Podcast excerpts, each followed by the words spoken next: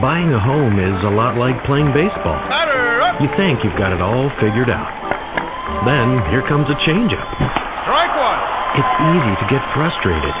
Strike two. That's why you need a coach who knows the game Okay, here we go. and can guide you around the bases. Talk to a Grow Financial Mortgage Loan Consultant. We'll get you home. Hey! Learn more at growfinancial.org. Grow Financial is an equal housing lender and is federally insured by the National Credit Union Administration.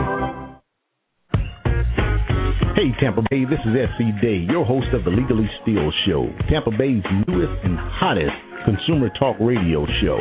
Tune in to us weekly, Saturdays at 3 p.m., where we're going to bring you issues that matter most to your wallet. We'll discuss issues like taxes, finances, home loans, and my favorite, vehicles. Tune in Saturdays, 3 p.m. We'll make sure you get the information you need to bring you issues that matter most to your wallet.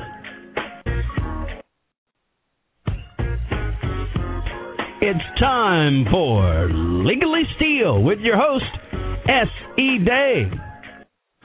Good afternoon. Good afternoon. Uh, this beautiful sunny Thursday. Of course, I'm here in the great state of Florida, and uh, you may be in Denver where you had a snowstorm.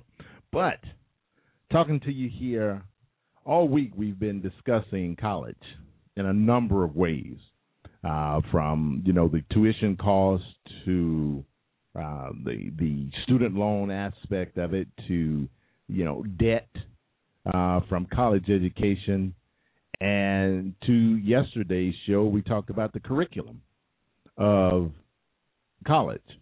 Well, today I want to discuss a little bit about our tip today is, or the question of the day is, is college a business or a place of higher education? Now, just think about that for a second. I know you may be saying, uh, I mean, of course, it's a place of higher education, but okay, I guess it's a business too. Well, just yesterday, the president uh, uh, uh, revealed his his uh, formally announced his plan to lower college loan payments. Um, basically, you want to put a cap at 10% of discretionary income once a person is out of school to be able to repay their student loans. Now, without a doubt, I I I understand and I feel what the president is saying because I too, you know, had student debt. Uh, still have some student loan payments that I have to pay off as far as my master's degree. However, the point that we're looking at here is if education is so important, education is so important, not just to our livelihoods uh, in in America, but to our growth as a world. Education is so important. Well, education honestly should be a basic human right for everybody, for everybody. However, the cost of education is constantly rising. So, I want to pose the question of is college a business or a place of higher learning? Well, um, and we're going to discuss more of this this weekend in depth. But what we're looking at here is why is the cost of tuition constantly on the rise? Now, you may be asked, saying to yourself, well, you know, the educators are getting paid more money. Um, you may be surprised if you go around and poll a lot of college professors. They're not making as much money as you think they're making a lot of the money is going into research. So yesterday we talked about having these fillers, filler classes. And you know, one might argue, well, it's for you to be well-rounded. Um that was 40 years ago, 30 years ago, 20 years ago. I don't have to go to college to take a course to be well rounded. All I have to do is log on to the World Wide Web and I can become very well rounded very quickly. However, there are courses that are being taken in college that, you know, really don't carry any weight on the outside world. However, however, you still have to take them because you have to have so many credit hours in order to get your degree.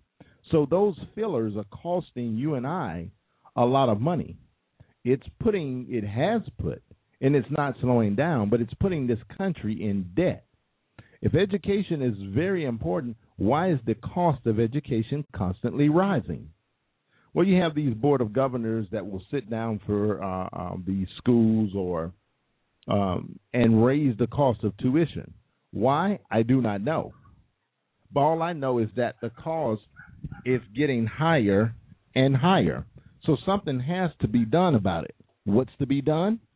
Well, this is where the whole system has to be over overhauled.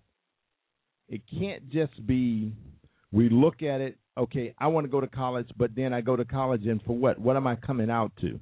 The whole system has to be revamped. The president is doing his part as a politician and trying to cap the the after effects of it. But as he stated, he see I mean he presented this in front of um, uh, University of Colorado and their students and basically said, you know, I felt your pain. You know, Michelle and I, we both went through the same thing, had about $120,000 in debt when we finished school. But see, his was an attorney, both. He and the, he and he and the first lady, both attorneys, and they rose in their respective fields. But you have those majors like the liberal arts majors, which is you know what I went through, liberal arts, not specialized, not really not specialized in anything, and you come out and go into what? The system needs to be revamped to mirror today's economy, to mirror today's uh, economic engine. The jobs that are out today, that's what your college curriculum needs to mirror. So the cost is continuing to rise. And it's not just that. It's not just that. Here's another thing that you may not know. But a lot of the college professors, they're basically subsidizing their income because they are the authors of the books that they are teaching from in their classes. Okay, you say, what's the big issue? Well, if you've gone to school and you had a course where you had to go in and pay for a book to the tune of a couple of hundred bucks for this course being taught by this professor who wrote the book, that's major money. And then what the professors will turn around and do is they'll rewrite a chapter or do an addition to the book. And now you have the next edition coming out for the next school year because they don't get paid on teaching on the old books. Once they've gotten paid once as an author, I know, once you're paid once, that's it. You're not paid again on the resale of that book. So when those books are sold to the university, uh, to the bookstores, which is another profit center, those books, you know, they the the professor can come out and say, well, what we're going to do is we're going to change that book. We're not teaching out of that old book anymore. And chances are, your books, those books, are pretty much the same book. I'm telling you, as an author, I am not going to go out and rewrite the same book over and over again. I may add an addition to it because, as an author, it takes a lot of time to write a book. So, it's a profit center for the professors. Well, that's money, more money being spent at the school. We're not talking about just tuition costs, not just the tuition cost. That's the university. But now you're talking about the book cost. That's for the author. That's for the professor. So if I'm a, you know, I wouldn't mind being a professor in a school and I have a course that I can continue to change the book every year, make a new edition every year, and I know it's a ready-made audience. You have to buy my book because you're taking my course, and my course is mandatory for you to graduate. It may be a a hmm, I don't want to say useless because any type of education you learn is education nonetheless. But it may not be a book, it may not be a course or a subject matter that's really going to carry you over the threshold once you graduate from college. So I'm, you know, basically calling on all parents, all students themselves. Look into this deeper. Are colleges businesses or places of higher learning? They are businesses who happen to be in the business of teaching education on a higher level. But make no mistakes about it, they are businesses. I mean, when you have schools like um, your Ivy League, who these schools have billion dollar endowments. I mean, there was Harvard was, and this was a couple of years ago. I know Princeton did it, but a couple of years ago, um, they were giving away if you could qualify to become a freshman into Harvard or a freshman into Princeton, you would have your education paid for. Well, why would they do that? Well, when you're sitting on a billion dollar endowment, you have to do something with it because that shows on your line on your bottom line. Even though you're not paying taxes on that money, those schools they still have to fill out the form 990. Even though they're nonprofit, they are a business